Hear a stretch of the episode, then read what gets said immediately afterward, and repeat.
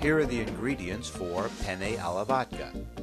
You'll need penne pasta, water, olive oil, prosciutto, yellow onion, vodka, tomato puree, heavy cream, red pepper flakes, grated Parmesan cheese, salt, and black pepper.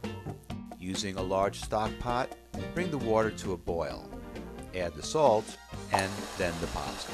The general consensus is to cook pasta until it's al dente, sort of a medium chewiness, but feel free to cook it to your specific liking.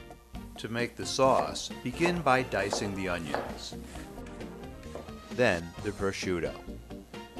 Now, take a large saute pan. Heat the olive oil over medium heat and add the onions and the prosciutto. Saute until the onions are translucent. Remove the saute pan from the heat and carefully stir in the vodka.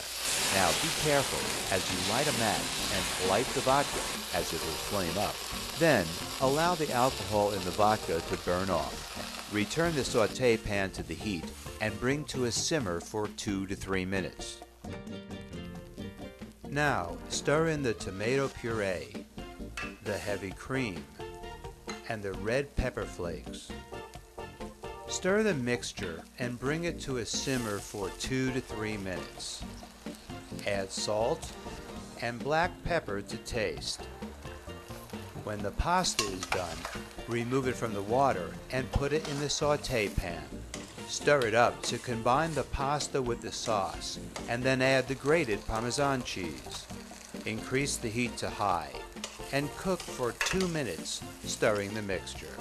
Give it a final good stir and place it on a platter to serve penne alla vodka a la simplefoodie.com.